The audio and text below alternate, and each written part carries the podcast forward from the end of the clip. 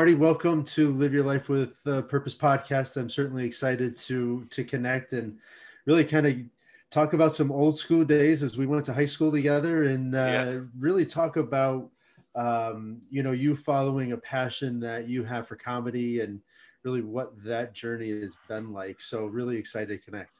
Yeah, man. Uh, thanks for having me on. I appreciate it. Uh, yeah, absolutely. Long, long time no, no see, no talk. So yeah, I mean, it's uh, it's crazy. We spent four years, eighty nine to ninety two. Not to yep. date us, but I was know, just gonna they, say, I was gonna say, we don't want to tell is. people. it is, it is what it is.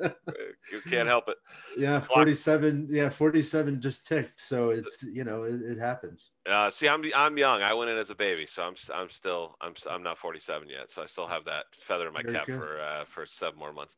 But yeah, um, yeah, yeah, man. Uh, you know, uh, you're as old as you feel. Which uh, after this year, I'm I'm clocking in somewhere around 90, 95, 96, I think you know, a lot of people. It's been a tough, you know, all of it. True. But I mean, especially with with comedy and being out in front of people. I mean, yeah. this has had obviously had a huge impact on what you do and all of that, right? Well, I mean, yeah, man, and and I mean, to how I followed the passion is not the way I'm. Like, if anyone is listening to this and they're trying to figure out, like, hey, what's my journey? What's my passion? How I'm going to do it? Um, I mean, you were in enough classes with me. Uh, you know, I was I was kind of a little bit of a class clown and kind of a wise ass and kind of uh, you know I, I I I tried to get some laughs because uh, it was better than doing work. Um, right. As I always said, the uh, I, I, you know I used to go to I don't know a lot of people don't know this, but I used to be in Sister Julie's office so often that um, I used because I lived in Chicopee, which is farther from Cathedral where we went to high school. So yeah. I used to uh, I used to, my mother would have to pick me up from Mass Mutual a lot of the times. And mm. I would just say, she just knew to pick me up. We used to get out at 152, if you remember that. But if you had mm-hmm. detention, you got out like 227 or something like that. And yeah. uh, my mother just knew to come at 230 to pick me up because I would have detention. And the secret was, if I didn't have a detention that day, I knew I still like, and I wanted to do work or whatever.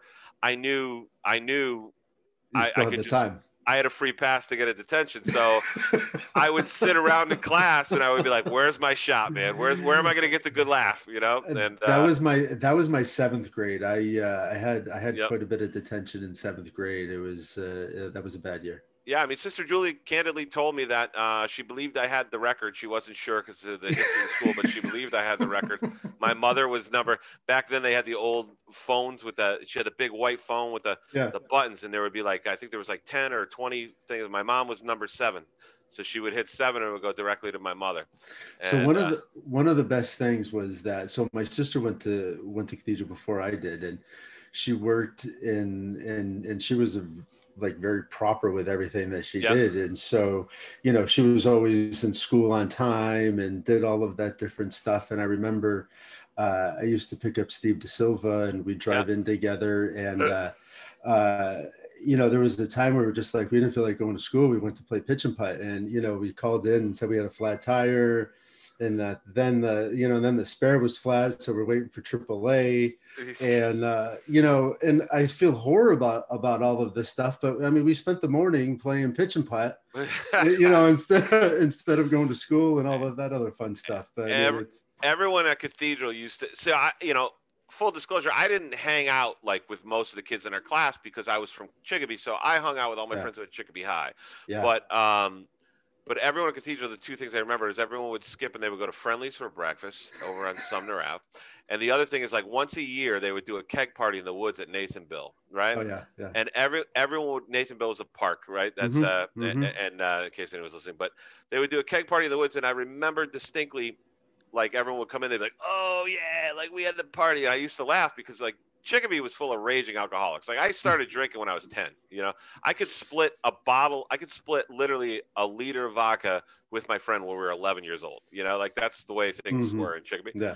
And I was like, there's no way that all you are getting that drunk off of one keg. Cause I'd be like, how many kegs? Like one keg. I'm like, there's no, no one's getting that drunk on one keg. Like, like I used to yeah, kick a keg with 20 of my friends in the cemetery. Mm-hmm. We we we kill a keg and then we like, should we get another one? Let's get a quarter barrel. You know? so I always laughed at that. But um, but yeah, man, I uh, no, that's that's funny. And Steve De Silva is a funny and uh, you know, it would be a good guest for you too. would be uh, Joe Giza. Do you remember Joe? Yeah, yeah, absolutely. Yeah, because he's he's he does a lot with uh, Oh, like the media, yeah, sports media or something in Boston. yeah. He's he does some great stuff out there. Yeah. So so me, uh, Giza, Bob White. Um, there was a group of us. We all were on freshman soccer. That, Mhm. That's uh, when I think of Steve. I used to always uh, bust because he's Portuguese, and I used to always tell him that uh, he was good at soccer because his parents probably fed him fish eyes and goat balls. Uh, Portuguese food was always weird to me back then. Now I love it, but uh, it was always weird to me back then. Um, it's crazy. but yeah, so I, you know, how I got into comedy was crazy, man. So I, I liked making people laugh. I always liked, you know, doing that. I, I, I, uh, I ironically, even though I didn't go to Chicopee High, I got nominated in for their superlatives for Class Clown. Stop. Hilarious. No, I swear to God, I, I got nominated for three things there, and I didn't go there.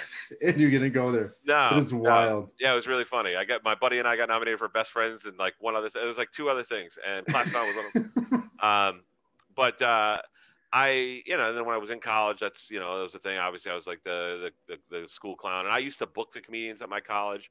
I was around comedy my whole life. I loved it. It was a it was a pipe dream for me. You know, I used to I used Yeah. to friggin' daydream about it. And um, So it was something that you've always kind of saw yourself doing, or, or not? I when so when I was a kid, my father and I, uh, I you know, I, I we had a bedtime even when I was you know in grammar school and high school and everything, you know. And um, my father was very strict about um, you know staying up late and watching TV, but on Friday nights he would watch um, Carson, you know, Hmm. and then it would be Leno. But I watched the comedians on Carson. And I used to be like, I wanted, you know, that I wanted. My dad was like, well, you, you know, don't get any ideas, you know, like eh, clown, you know, the- Mhm. like the old Mhm. generation. Like you're gonna get a job Yeah. in a factory and you're gonna like it. Mhm. Um, then I went off to college and um, I ended up booking the comedians for my college. So I booked like guys like Jeff Ross before he was Jeff Ross. He used to be Jeff Oh, wow. Schwitz and stuff. Yeah. And um, some some of them would come in and they'd be like, "Hey, man," I, w- I would have dinner with them before the, they would perform, and uh, they would be like, "Hey, man, can you do me a favor? Just go out on stage there and just like warm them up a little bit. Just like I go, I don't know, what do you want to? Just talk to them, get them to laugh a few times or whatever." So I would go out and I would do that or whatever, and I loved it. You know, I thought it was cool, but I didn't even realize what I was doing. And Yeah. then I had another near brush with it.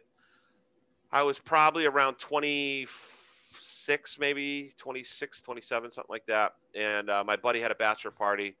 And yeah, obviously his future wife was like, you can have entertainment, but it better not be a stripper. And Mhm. uh, he was like, I'm hiring a comedian. So he hired this comedian out of Boston, very funny guy out of Boston, uh, this kid, Tony. Um, uh, he hired Tony and uh, uh, uh, Tony came in and um, they were like, why don't you do a set before Tony? Mhm. And I was like, well, I don't know what a set is, but if you want me to go up and make people laugh, they're like, yeah. They just go up and do like make people laugh for like 10 minutes. And I went up and that was the first time I knew. and I 10 was- minutes is a lot to to Oh, to go up and especially with not having really any material or anything kind of like planned that's a that's a long Right. time to and, and it doesn't really count as the first time I did comedy, if I'm really being honest, because the bachelor party was all guys I knew. You know, it was at a the American Legion Hall in Yeah, freaking yeah. Chicopee on the Springfield line, and um, I went up and I, I was making everyone laugh, and and and I felt like I was like, wow, and it was I, my adrenaline was going so much that when it came time to um, welcome the comedian to stage, I forgot his name. So I was like, "Dude, dude, your guy, he's been on Comedy Central. He's really f- funny, uh, Tony." And it was, I, and then I was like, I, I don't, I, I just completely spaced, right? well yeah but you were in your you were in kind of Actually, like your zone right Yeah, I didn't even remember his first name. I didn't, Yeah. I didn't, I remember nothing. And and then they came up, and I apologized to him after, and he was laughing. He's like, "Ah, you got the rush on." I was like, "Yeah, I did." And that was it, man. And then and then and then uh, like an idiot, I still didn't listen to the call. I had, I had, it, it was It so took you a little larger than. If you had asked me how do you get into comedy, I would have said unless you go to New York City, you can't get into comedy. I didn't even know it was accessible to me. Mhm, And um, mhm. fast forward to like I'm like maybe 32, 33 years old. Um, I had real rough. T- I was going to the gym a lot. I was going to health tracks in West Springfield, working Mhm. out. I, I, I, long story short, we had a baby, and and uh, it was a, a rough birth, and and so I was like Mr. Mom, and I was, you know, it was just like I needed to burn off energy. So I was going to the gym and health tracks, and I had heard a few times about this guy who was a local guy who was a comedian, but he had a stage name, so I didn't know his name. Mm. And um, I knew he went to that gym, and I knew he had a condo in my friend's complex. So when I sold her condo, the the guy who the builder told my realtor, we were we were doing the nozzles where the uh, where the washing machines plug in, and my friend okay. Shannon, who's like one of my best friends, I, we've still the best of friends. We've been friends for thirty some odd years, thirty two years. On that's awesome. I, I was selling her the condo. She turned the thing, and the water blew out all over her white blouse. and without missing the beat, I turned to the broker and I go, "Listen." And I was I was her agent. I turned to the broker and his agent. I go, "Listen, if that doesn't get five grand off this thing, I don't know what's going to get five grand and he started laughing. And that was, and he was like, oh my God. And I, I just kept going. And he's like, man, you're fun. He goes, you're just as funny as Dario. And I was like, who's Dario? And he's like, well, he has a condo here. He's a, he's a professional comedian. And I was like, what? You know? And uh, they're like, but he's got a name. We don't know what his stage name or what. It turns out it's my, it was my buddy Dario, who's now one of my best friends. That's um, great he wasn't a professional comedian. He was a guy. He would freely admit this. He was a guy who did comedy at like open mics and a, a mm-hmm. show here or there in the city and stuff. But you know, to me, that was larger than life at this time. You know what well, I mean? It, was more than what you were doing, and he was yeah. out there, right? Thousand so... percent, thousand percent. And and so I when I met, I realized someone told me he went to the gym. And they, but they said his stage name. He used to, he used to have a stage name. I, I made him drop his. Stage. He used to have. His, he was called Moe Greene he was obsessed with the mob. So he was like, I was a mogul from the Godfather. That was his from the Godfather. Yeah, yeah. I love it. So, so they're like, you're, you're, you're, you're. This guy goes, man. He, he had these sandals on. I was like, okay, Jesus, you know, why don't you give me more advice to work my delts? You know, hey, I, and I was like, you know, doing a whole thing. And he's, everyone's laughing in the lobby, and he's like, bro, I think you might be funnier than Dario. There, and I was like, what? And he's like, yeah, Moe Greene. And I was like, what? Uh, the guy, the comedian. He's like, yeah. And I was like, he goes here? And they're like, yeah. I was like, oh my God, I want to talk to him. Like, well, he's coming yeah. down the hallway right now.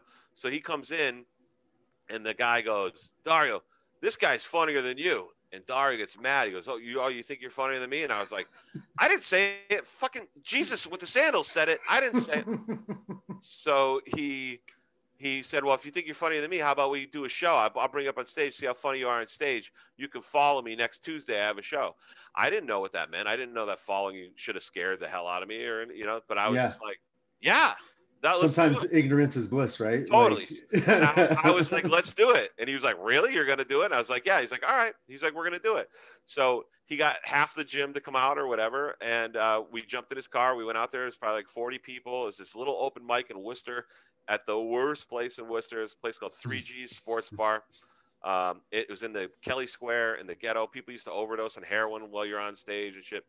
And that wow. was where I first went up. And, uh, you know, he went up, he did well. And then uh, I went up, I had like four or five beers. I just bullshitted that made, tell stuff that made my friends laugh on the golf course. And, uh, and then the next thing I knew, the, the guy running the mic uh, is a, very funny comedian. He's uh, uh, Orlando Baxter. He's uh, he tours oh, yeah. Joe, Jo Koy and everything. Orlando came up to me and he goes, "Hey, is this really your first time doing comedy?" I go, "Yeah, this is really, I mean, my first official time doing comedy." And he's like, "You you stay with this. You could do this as a career." And I, that's all I needed to hear. I was like, "Wait." Mm. People will pay me for that shit. he was like, "Yeah, that's all." I, I was like, "Dude, I'll do whatever you ask me to do." And he was like, "All right, I'm going to help you." And he helped me right along. Um, oh, that's, um, that's he great. still helps me. He still helps. Yeah. He's, he's still a mentor to me in a lot of ways now we're we're more peers. Like we'll call each other and bounce stuff off each other for advice or stuff. But there are mm-hmm. still plenty of times I can call him, and and and he can enlighten me to stuff. He's he's like uh like a That's mentor, great. you know. Yeah. And um, that was it, man. Uh, I, That's I, wild. I mean, yeah. you know, and especially because for me, I love talking to people one on one. But then when you get me into a group and all of a sudden the sweat that drips down my back is immense. You people, know what I mean? So it's, it's, crazy that it's just like, but there are people that obviously like yourself where no worries whatsoever. Like it's just, it's doesn't phase me. I've, I've done, you know, 6,000 people, you know, I've done the Mullins yeah. Center. I've done, you know, 3,000, I've done 1500, I've done five, I've done, you know, it, yeah. It, after a while, it doesn't. It, it, used to give me nerves. Now it, it doesn't. It's very a very rare scenario where I'll have any type of nerve before I go on stage. It's just yeah. it, it be, which kind of sucks to be honest because you know, it's kind of like uh, you know, like a football play. Yeah, well, we went to Uh, school, Sometimes like, it, so yeah, like sometimes you get you hyped Yeah. up a little bit. have you had? I know you were good friends with Mike Flynn, right? I didn't really know Yeah. Mike that well, but um, have you had him on here yet? He's another No, guy. no, no. I haven't really talked to Mike um, uh, since high school. He'd be another guy to talk to, right? That guy. Mhm. So, I mean, for those who don't know, Mike ended up uh, he has a couple Super Bowl rings, I think, with the Ravens or something like Mhm. that. Uh, Mhm. obviously made millions of dollars. But if you asked Mike Flynn, like, hey, buddy, um, does anything get you fired up anymore the way walking into like, you know, a, a sold out stadium with people ch- cheering your name got you? He'd be like, nah, man, it just, nah. And even after doing that for a few times, I think that adrenaline probably wears off. You're like, everyone's screaming around you and you're just like wrapping your hands like, oh God, yeah, I got to put the new cleats. It just becomes old hat, you Mhm. know? Yeah, Um, totally. so so and there are still shows once in a blue moon where I'll get fired up for them or whatever, but it doesn't happen much anymore. It's it's uh it's a job now. You know, it's like Yeah. a legit job. But I use so so I I slaved away doing open mics and all that shit and clawed out of that and uh, started working in. I I was f- fairly fat. I was I worked in my first comedy club like six months into comedy, which is unheard of. But Mm. um, and then I just kind of, I was just, you know, chipping my way up, you know, bigger show, bigger show, bigger show, you know, hey, here's 20 bucks, kid, here's 50 bucks, you know, Mhm. just chip, chipping your way up. And, uh, and I was working a day job the entire time, you know, and a lot of people didn't realize I worked a day job for a long time, you know, it wasn't until not recently, but like in the last four years or so, or whatever it was, five years, four years, something like that, that I didn't have, you know, I was able to make a living. It's not a great living, Yeah. but I was able to make enough, you know? To be able to support doing Right. that full time and not have to rely on another. right. But what a lot of people don't realize is you, you lose money before you even break even. Then you break even. Then you get to a point where it's like, it's like a little part-time job. And then you get to a point Yeah. where you're like, it's a pretty good part-time job. And, hey, yeah, I just paid for this for, uh, with that, you know, you start, yeah, and then you, then you get to a point where it's like, ah, shit, like I got to fly here. I got to fly there. And I can't. well, and that's a big thing, right? Like that's Yeah. a that's a big jump to make, regardless of the industry. To Yeah. say to yourself that I am now going to rely solely on myself and and and go out there and do this on your own, regardless of of of what you're doing. But especially comedy, right? I mean, Yeah. that's a it's a it's a grind. it's a leap of faith it's a grind it's all those things and you you, you know for anyone that's looking to follow purpose i always told people uh, the way i approached comedy was i always had a a short term a midterm and a long term goal you know? Yeah. and uh, you know my short term is short as as i'm going on stage that night and i want to work on a new joke or i want to tell a joke that i used to tell a different way or i Mhm. want to i want to work on crowd work. I don't want to work on crowd. Like i had all these things that i would um, you know set for a goal every time i went out.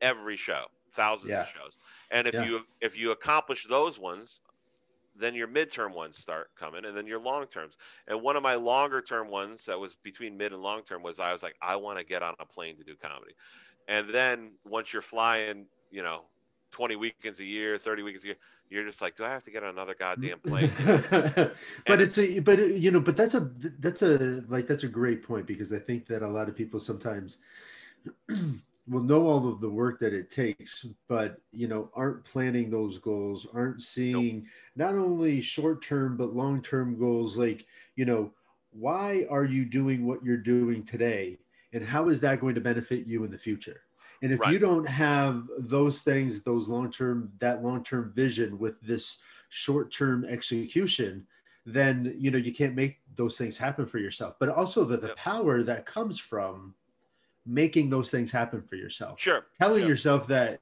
you want to do comedy and, and and have to take a plane in order to get there and then once that happens only because you made that happen i mean there's such a sense of accomplishment when that happens correct Yeah, I mean, it's a sense of accomplishment and it comes in weird waves and weird moments. And then you have to remember to stay grateful for those things. Like I say, yeah you know, after flying so much, I remember one time I was I was going through Logan. I was like doing a show in Canada. I knew I had like I got up at like two thirty in the morning to trudge to Logan. You know, by the time I'm, I'm Mhm. like six in the morning, I'm walking into Logan to take my flight.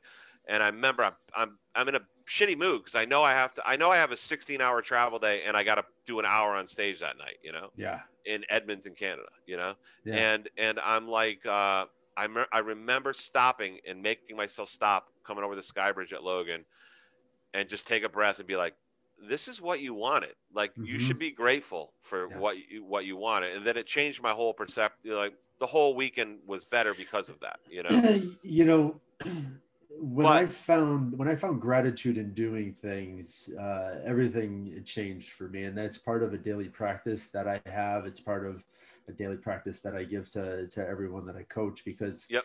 you know it's hard to be in this negative place and get petty about some of these things that we have to do when you're not being grateful, right? right. When you take these things for granted. Um, right, and and and and also to to your point, well, you know, when you hit these goals, it's satisfying. Sometimes it is, sometimes it's not. If you, mm. you sometimes so sometimes I wouldn't let myself be satisfied because I knew that you know uh, uh, comfort was the was the enemy of creativity. You know. Oh sure. I, I still am like that. I, I can walk off stage. Anyone who knows me, like comedians that know me, I'll walk off stage and it'll, it'll have gone well as far as the crowd was going or the other comics, and I'll be pissed at my like angry at myself because I mm. know. I didn't do what I should have done. My goal was there. I made a bad choice. I shouldn't have told that joke. I did this. I, I still do that to myself. Mm-hmm. I've gotten a lot better with it now because of COVID and everything. Now yeah. I'm so grateful yeah. to be on stage it's slowed me down enough that I'm, I'm probably better on stage right now than I've ever been, you know, That's great. Um, which, which is good. You know, creatively, I feel like I'm moving in the right direction.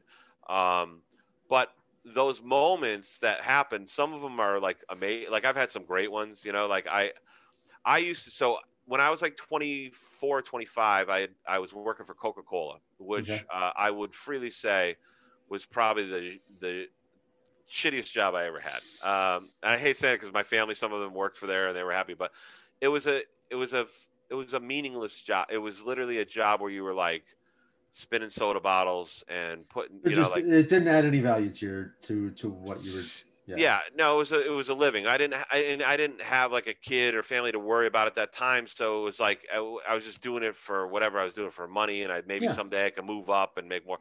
And, and, uh, I used to love Howard Stern. I would listen to Howard every morning, you know. Uh, and I remember I would drive down the, the Berlin Turnpike in Connecticut and, and, and Newington. And my first stop was Cumberland Farms on Newington in Newington on the Berlin Turnpike. And on Monday morning, I knew he would always have Artie and the comedians talking about their weekend.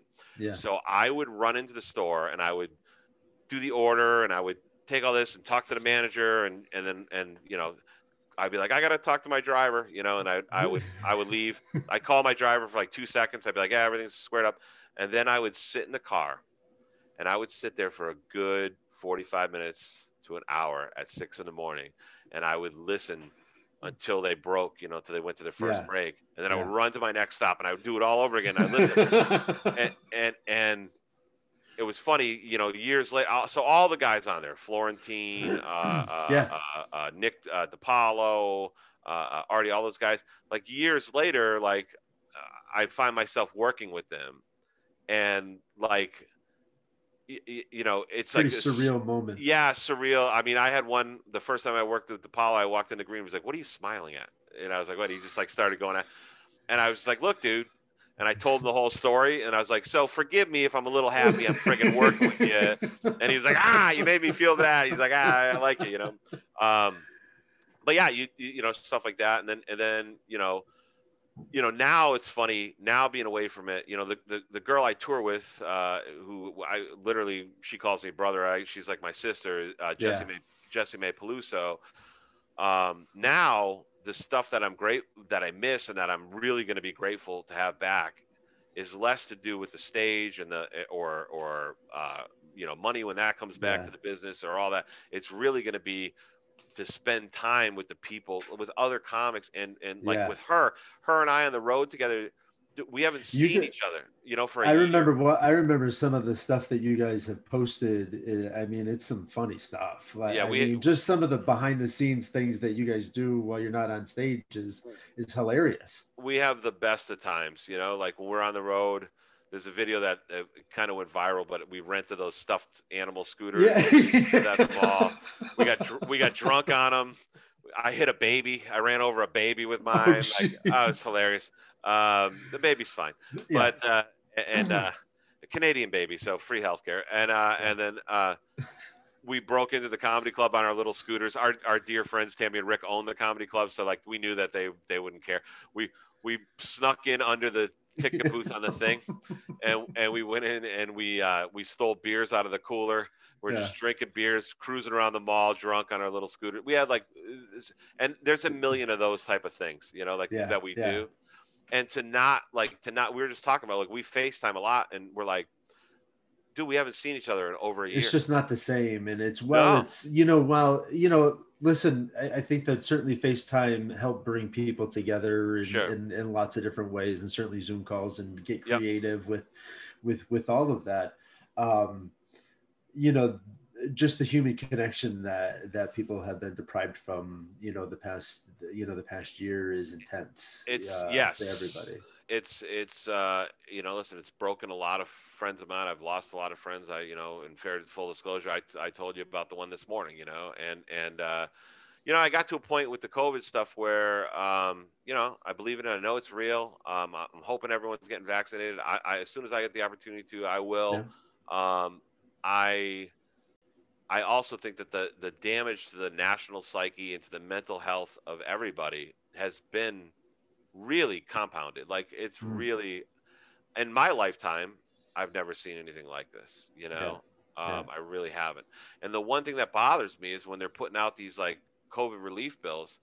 I never hear anything about them putting money in for like psychiatric, mental health, psychological mental and, health. and Yeah, just any of that because and, and I, I was just talking to you know um, a woman i'm going to be releasing her podcast tomorrow where you know she's a um, she's in the pharmacy uh, she's a uh, she's a tenured professor uh, at UConn okay. and you know um, just the impact on teaching you know having kids at home teaching them you know and having all of a sudden all of these worlds kind of collide and how do you do all of it um, you know she didn't she didn't break down during our conversation but you know we talked about the many breakdowns that have Yep. and the tears that have been shed over the past years is is intense and uh and it's real and and you know when i first started journaling part of it was for my own mental health um, Right. you know because i'm a very sensitive individual. I'm empathetic. I i feel feelings uh, you know that people have. Yeah, and I'm- yep.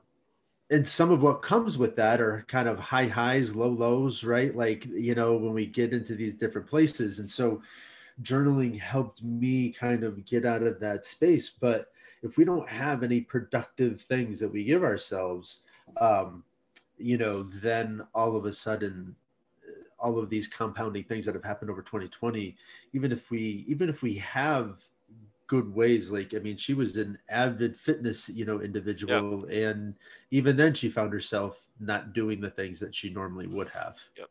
Well, I mean, for me, I I I used I was already working out and trying to get back in shape. You know, uh, I was probably, I mean, for people at home, uh, right now, I'm and you look great by Thanks- the way thanks, like buddy. you, I, I, I, I know you've had a, a journey and, look, and you look yeah, fantastic I, I I dropped like uh I dropped like probably from my heaviest to like when I was my lightest, which is like the end of last summer. I probably dropped uh, close to 100 pounds. Like yeah it was like it was like 80 something since I was keeping track, but I know I was even heavier than that. But but um good for you yeah, thanks, man. I put I put a little back on. I got I'm not gonna lie, the last two months. So now I, I just Yeah, walked. it, uh, it is what it is I I walked like five and a half miles a day, but I I, Yeah. I know that I know that um until I can get where I can work out without a mask on and I can go to a gym and feel safe.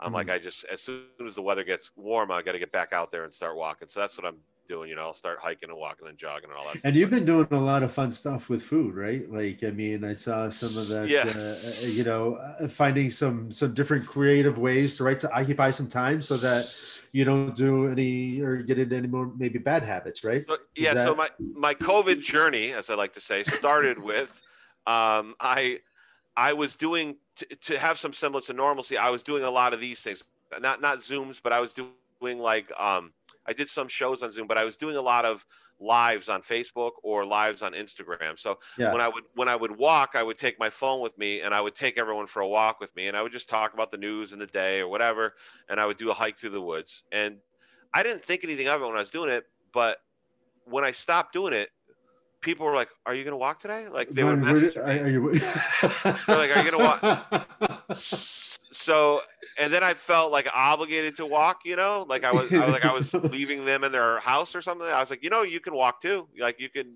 like one of my friends that was saying, like lives closer to where I walked than I did, and I was like, you could walk, you know, like you don't need me to Yeah. do it, you know. But um, then it became like a pressure thing where I was like, I wasn't doing it. I was getting so then I was like, well, I don't.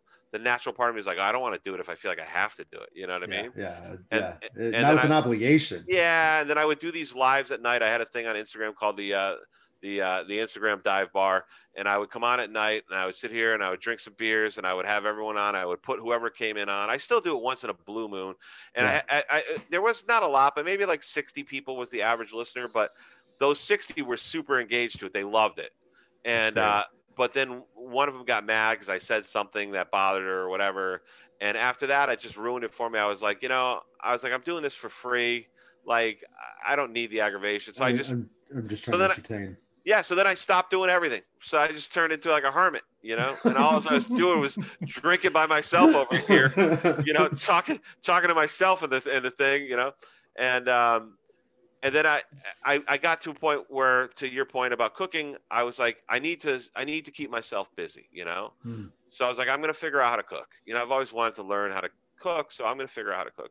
So that was a good four or five months trying to teach myself. I still do it, and I still try to teach myself new Mm. meals and new ways to cook and get better. at My techniques are all shit, I'm sure, but but I can cook now. So I, it's you know, fun right like you you know and and and that just goes to show like you know you can you can do things with the time that you have Yeah, like or you could have just sat on the couch and watched movies for well, days on end which i'm sure you know it was a part of what everyone yeah. has done during covid right like Yeah. is you know we've all watched more tv than we wanted to but for a guy in the entertainment business, you would think I watch way more TV and movies than I do. I've, I've, if I told you all the movies I've never seen, you would be like, you're not a real person. You're not like, Mhm. I've never seen the Godfather movies. I've never seen, I think I saw maybe half of one Star Wars movie. Um, I've never seen Breaking Bad. I've never seen Sons of Anarchy, Walking Dead, all those shows, Lost, Yeah. all those shows everyone talks about, Game of Thrones. Never seen them. Yeah. Um, so i haven't watched many of what you just mentioned either though. Yeah. that's, that's actually pretty- Right.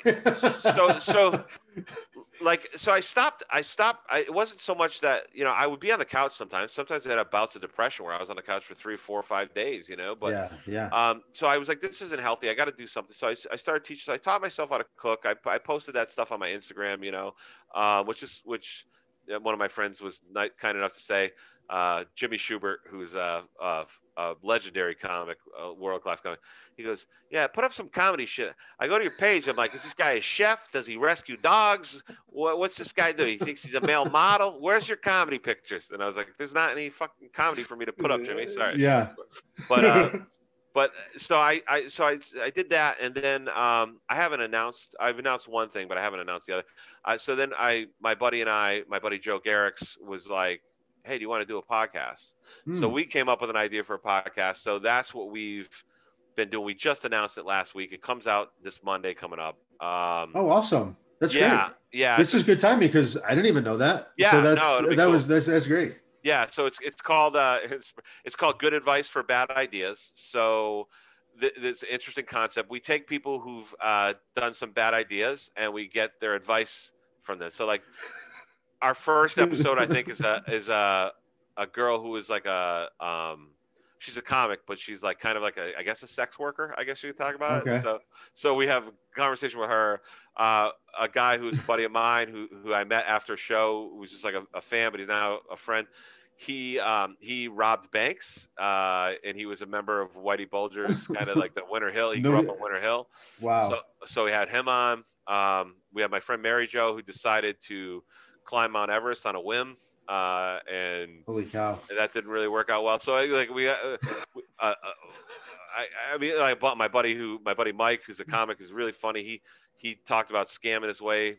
He scammed his way onto the court to raise Reggie Lewis's banner. He scammed his way onto a movie set and into a movie. He wasn't even hired. He was in a movie. like we have these like crazy people on telling these like crazy things. and uh, but that's taken. So that's been a creative outlet, which is good. And Yeah. then I wasn't doing anything in the business world back in the day. The last thing I did in business was I was uh, doing digital consulting for businesses, SEO, SEM, all that stuff. Mhm. And uh, I'll say it here because I don't know when this comes out, but it'll probably be public knowledge by then. But uh, uh, my It'll probably be a, a couple of weeks. Oh, good. All right, it'll be out by then. So, um, my, my buddy Mike Barrasso, who used to own the Hippodrome, uh, I helped him with some stuff for one of his other businesses, and he was like, "You you could make this a business," and I was like, "Ah, "I don't want to get into business," you know. I was like, "I'm out. I'm just doing comedy," you know. Yeah. But then the pandemic hit, and he's like, "You want to just start a business? Like, uh, we'll own it. Like, it's you don't have to work for anyone. You just." And I was like. I mean, I'd be a real lazy piece of shit if I'm like, no, I don't. Yeah, sorry, I've got. You know, I think I- I'm good. yeah, yeah. I was like, all right, let's talk. We had lunch. We went to Nathan Bill's uh, Yeah. bar, not the park. We had lunch, and uh, and so now uh, we're partners in a in a new company called uh, SEO uh, to go. It's we have an app for businesses. We have it's the the main company is called uh, On the Go uh, Digital Mhm. Media. So so we we've launched this company. This company is now uh, we have developers working for us. We have customer service in the UK. Like we're it's going to be like an That's awesome, Marty. company. Yeah. So so now I'm like, uh, once we launch that, I'll be busy, obviously. But I'm like, what's my next thing I'm going to do for a creative outlet? You know. sure. Yeah. And now, fortunately, comedy's slowly coming back around. The money's not really there because of reduced capacities and everything else. Mhm. You're you're back to the bottom of the barrel of just like, oh, chicken This is what we can do, Right. yeah, Yeah. yeah. Oh, you got a hotel, you know. Uh, but but um, that'll be part of the creative outlet. I'll have that, and uh, you know, I'm toying around with some other ideas, but. I one thing I learned during this thing for everyone, like you say, is live your life with purpose. The the hardest thing of this pandemic has been it's taken away all of our purpose. Like we don't That's it. so so you got to you got to redefine or or find that purpose some way you know Yeah. And- It- and it's weird, be, yeah, because it's it's it, it it can come and go. You know, after after taking care of my mom, I really looked back and I was just like, I don't know if I really ever had any passions that I was really kind of excited about and followed. And then it was just like, okay, well, if I don't have any passions for myself right now, and What I'm starting fresh, what do I want to do? Yep. Like, what is going to get me excited? And so I, I call them shower thoughts, right? Like Yep. ideas that you have in the shower, and you just don't Yep. really do anything with them because you never write them down, and then you get busy and you forget all about the things that you know gave you some excitement. But when you start writing those down and figuring out how they fit in your life, all of a sudden, you know, you take yourself in the direction that you want to go. And uh, it's nice that you've been able to do that for yourself because it's, you know, it's a, uh, it's not an easy thing to to get to. no and and and you know i will say this to anyone who is listening uh, much like you you know i think we probably similar experience where our generation was there was never about happiness it was like get a good career get your job And just work hard. right work you know, hard uh, work 60 hours a week, work Right. 70, and then you'll just be rewarded with all of it. And right you you get your you get your golden handshake or whatever you know it, and it's, it was all bullshit right when you look at it now but that's what that's what our parents knew and that's what the generation knew no one Hmm. cared about anything bigger than like well how much money are you making or what are you doing or whatever right Are you So- happy? Like, you Right, know, no one- no one cares. Right. and and no one asked that question. He's like, what, what, kind of lo- what kind of wuss are you? Oh, you got to be happy. Ah, yeah. I was real happy, you know, going to the job site, Marty, every day. You know, it's like Yeah. that was the attitude, you know. And yeah.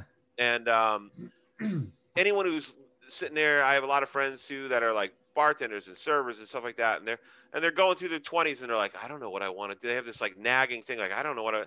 And I just try to tell them like, you might not know what you want to do, or you might know what you want to do. You might. I, I said, take some time, think of the craziest thought that you think, hmm and then go try it. Figure it out. Try take t- one way or another. Find a way to to to to pursue it, even if it's a the most minuscule way. Try something. You know hmm if if if you're like "Oh, I want to be an actor, well, you, you know what? Go to Boston Casting and put your headshot in and tell them you would like to do an extra job on something or what, like whatever. It doesn't even have to be art or entertainment Yeah. related. You know, uh, um, you know, But everyone, you know, and I think that a lot of people look and it's like these opportunities are supposed to come to me. And I think that that's Right. where a, a lot of that f- stuff falls is because it's, if this is really what you want, then you've got to figure out how you're going to make your Yep. moves and how you're going to continue to progress. And then other people are there to help. sure, But you know you still have to know what you want you still have to figure out that piece and Yep. so it is it's just a matter of self-discovery and it's like we're not very good at things when we first try them but Nope. after you do this you know i mean once i started the podcast i was thinking about this for probably a year year and a half but i had this reluctancy because i didn't know what i needed in order to do a podcast i Sure. didn't know like how all of this was going to go How do you But then- start? That's the big. That's you- the same thing with how- comedy. How do you start? I didn't even I didn't even know my buddy was I said I asked my buddy I was like so where do I go to get a podcast like Yep. I didn't even know the basics of like where do people go in order to find this thing you Yep. know and uh but then once I did my first one that took me a year and a half to do I was ready to do my 10th one I Yep. was it was just this it, I, f- all of the fire that inside it was just Yep. like yes this was exactly what I was intending it for to be yeah and and and you know it's it's funny I, I i guess i try to tell people you know everyone's like where do i even start that's like one of the common things i always hear from people like where where would i even start so when someone tells me they wanted to try comedy i immediately say if you want to try comedy you're dead serious about it here's my number call me up i'll get you on stage somewhere or i'll get you an open mic i'll, I'll figure it out you know Mhm. and I, and and I always tell people you might like it, you might want to do it as a hobby, you might hate it. Try it three times and then see how you feel about it. Mhm. But but what I always emphasize to people who are like, I wouldn't even know where to start. Oh, start my own business. How would I even do that? You know what? Here's how you do it. Take a baby step. Take one step towards whatever it has to- you think. and that first step is so difficult for people it's one of the most it's the hardest thing to do but that second step is so easy you know it's it's because your mind your mind tells you all the reasons you can't or shouldn't you know i Mhm. still suffer with that creatively you know i'm like of course I should have an album out. Like, there's no doubt I should have an album out now, right? But every time I would come to it, I would be like, then I gotta have a Mm. recording, and I gotta do. How do I? And then I gotta do. Oh my god! And now when this you thing's over- overwhelm yourself with all of these things and Yep. it's like okay well i could just break it down pretty easy and do this one thing right? You like you just you just just take one step towards it, and then just don't don't turn around. Just don't turn around. Just keep taking a step every day towards whatever your goal is. If you look, if you want to have a business where you build tree houses, and you're like, I don't even know how I would start that friggin' business. Well, you know what? probably the, the first step might be call the local building inspector and tell him what your idea is and then ask him what he thinks that would be your first step first You one know? yeah build your own and then say hey you guys like this anybody want one yeah my, my one of my buddies she's uh, good my good friend mary jo the one that, that did mount everest she she had a point where so she's out of work she was you know struggling for money and she's like i don't even know what to do. I said look you can look at this as a negative or you can look at it as a positive. This is an opportunity. She's like what do you mean? I said well do you ever think about getting into business for yourself? Well what could i possibly do? Well listen mary jo every day when you used to work at the comedy club i worked at you would bring in she would bring in all these crazy meals. She traveled the world, so she'd be like, "Oh, this is made with real Egyptian hibiscus. I smuggled it out in my backpack." You know, like all this crazy. But one of the things she made that was so good was her own peanut butter, and I was like, it was like her own peanut butter, and it was amazing. And I was like, "What about making peanut butter?" And she's like, "What do you mean?" I'm like, "What about making peanut butter?" She goes, "I wouldn't even know where to begin." I go, "Okay, well, I'm gonna come by. I'll pick you up. Uh, we're gonna go to Ocean State Job Lot. We're gonna buy a couple cases of empty jars, and then we're gonna see what they have for peanuts on sale, and we're gonna buy those.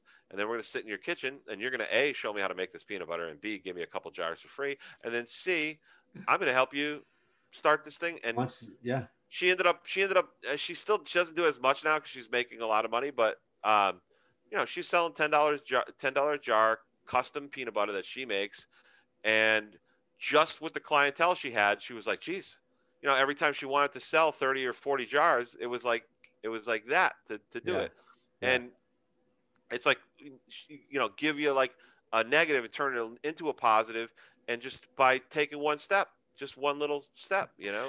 you know and i always tell people like it's not that we don't want to do things it's just that we get we get kind of caught up in Sure. you know we're busy we're all of this and it's always just you know it's it's consistently just thinking about you know defining the questions right? Like who do i want to be? What do i want? And just making sure that as you're as you're doing all of these activities this is leading you to those those those thoughts those ideas that you want to be for yourself. Even if you Yep. just say who do i want to be as a role model? You, you know if you've got children it's like do what do i want them to see? So that, that was the thing I always struggled with my daughter. You know, uh, in pursuing comedy, I was like, listen, you know, I've I always made good money in business. You know, so I we are always, you know, we weren't rich, but we were always comfortable enough that we Yeah. were like, okay, you know.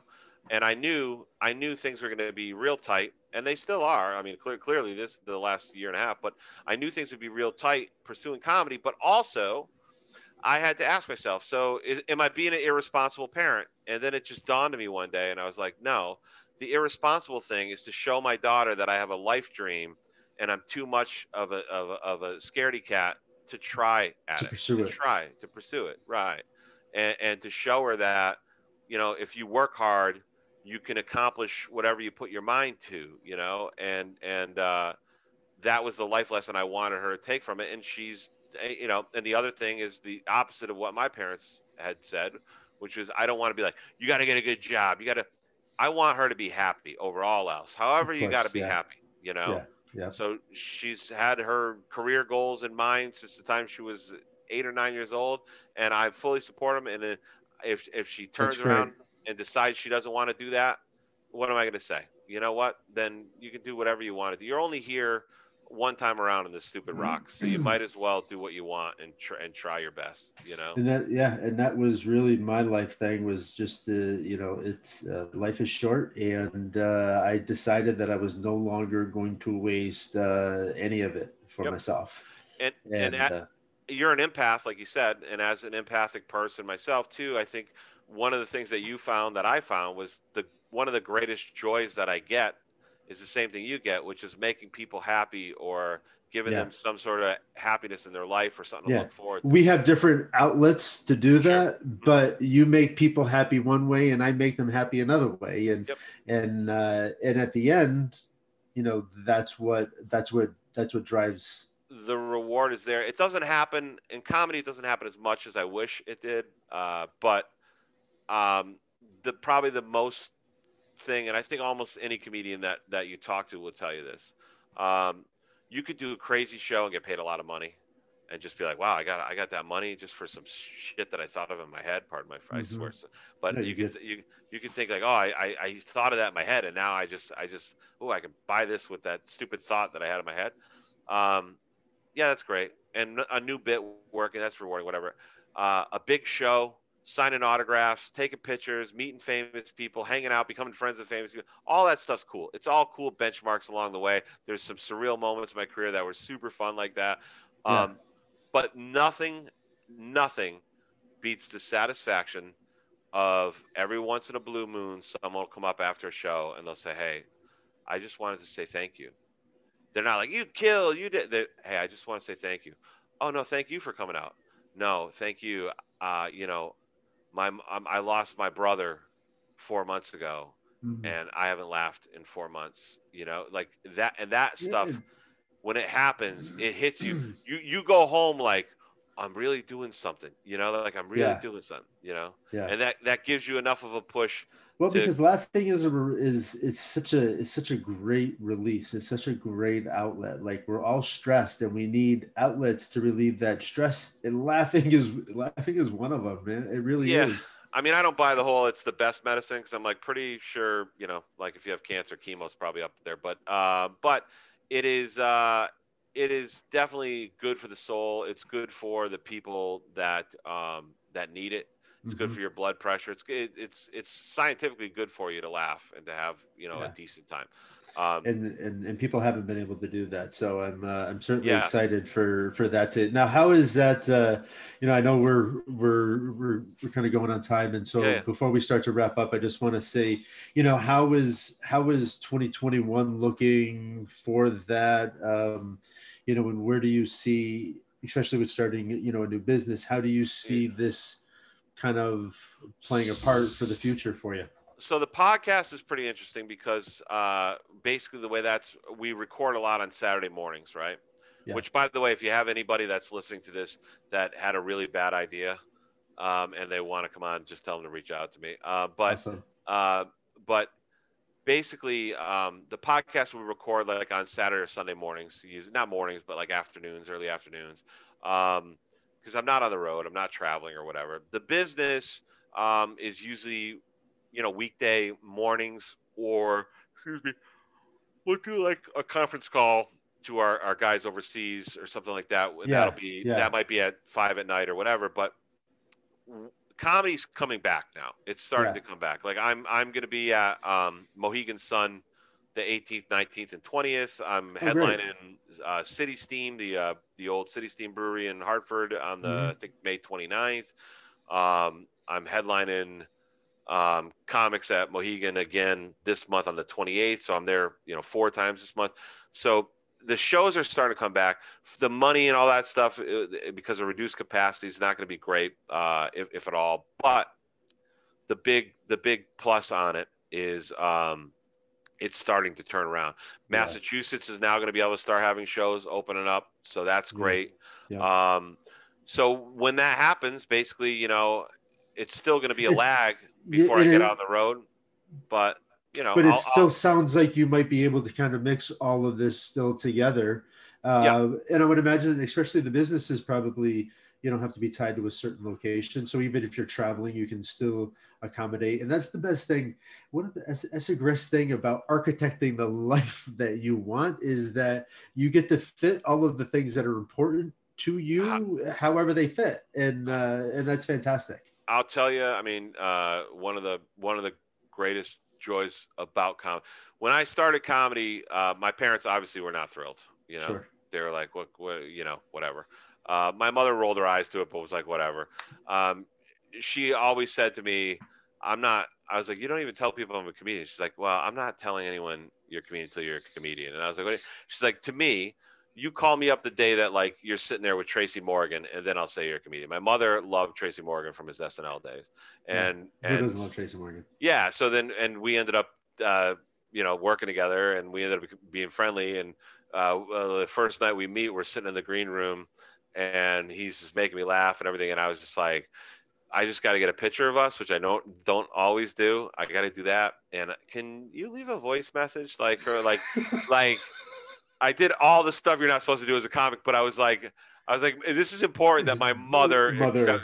he's like, oh, sure, yeah, I'll do that. You know, like he's just a great guy, right?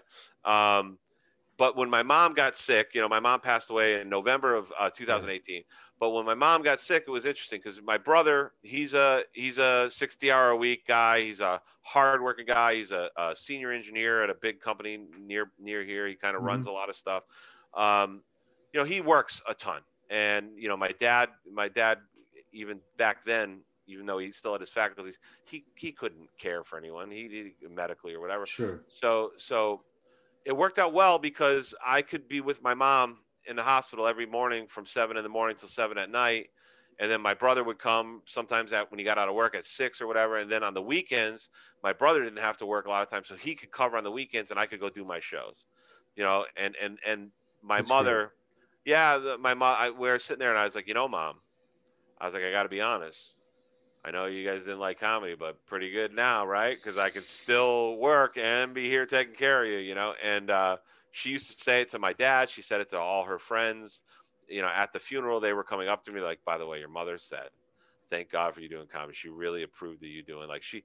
And towards the end, she was like, you know, she went from being like, "Ah, you really gonna do this?" to like, you can't blow off your shows because I was like, Mom, I'm staying this weekend. She's like, call your brother. You can't blow off your shows. I had shows in Washington D.C. and I was like, I don't know. And she's like, look, just leave. Your brother's gonna come. He's gonna cover. Mhm. Um, I would prefer you don't drive, so fly.